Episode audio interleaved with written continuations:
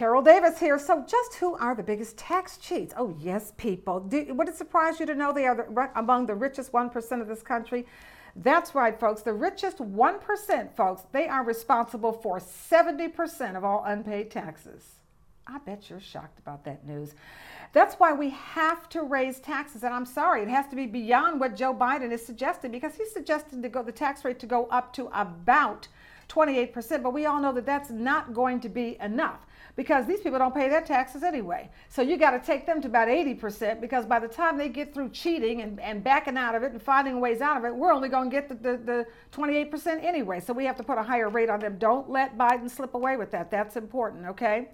According to the congressional, and you have to be on it because if we don't do it, nobody else will. Now, according to the Congressional Budget Office, and this was a report that was commissioned by Senator Bernie Sanders, that that was between 2011 and 2013, the amount of unpaid taxes averaged about $381 billion. People, you've got to be kidding me. While we pay our taxes, they don't.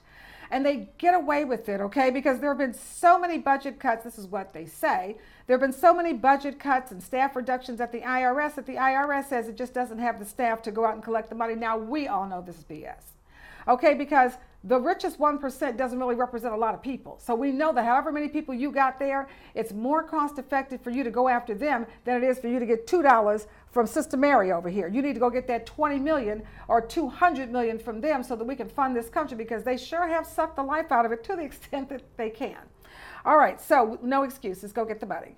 Um, according to the Congressional Budget Office, the IRS, uh, wait for it, the IRS now audits poor Americans at about the same rate as the top 1%. They ought to be ashamed of themselves, okay? And you know who's going to jail for being a tax cheat, and you know it's not the richest 1%. You know it's some little person over here on Main Street who can barely make it. So you know the, you know what's going on. Now here are the facts.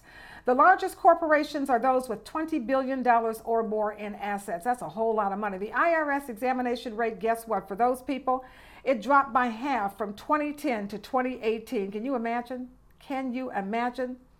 All right, the, the wealthiest taxpayers, this comes from Bernie Sanders, the wealthiest taxpayers with more than $1 million in income saw their audit rate cut by 63% between 2010 and 2018. Now, what could we do with that money? Here's what Bernie Sanders says we could do with that cash, okay?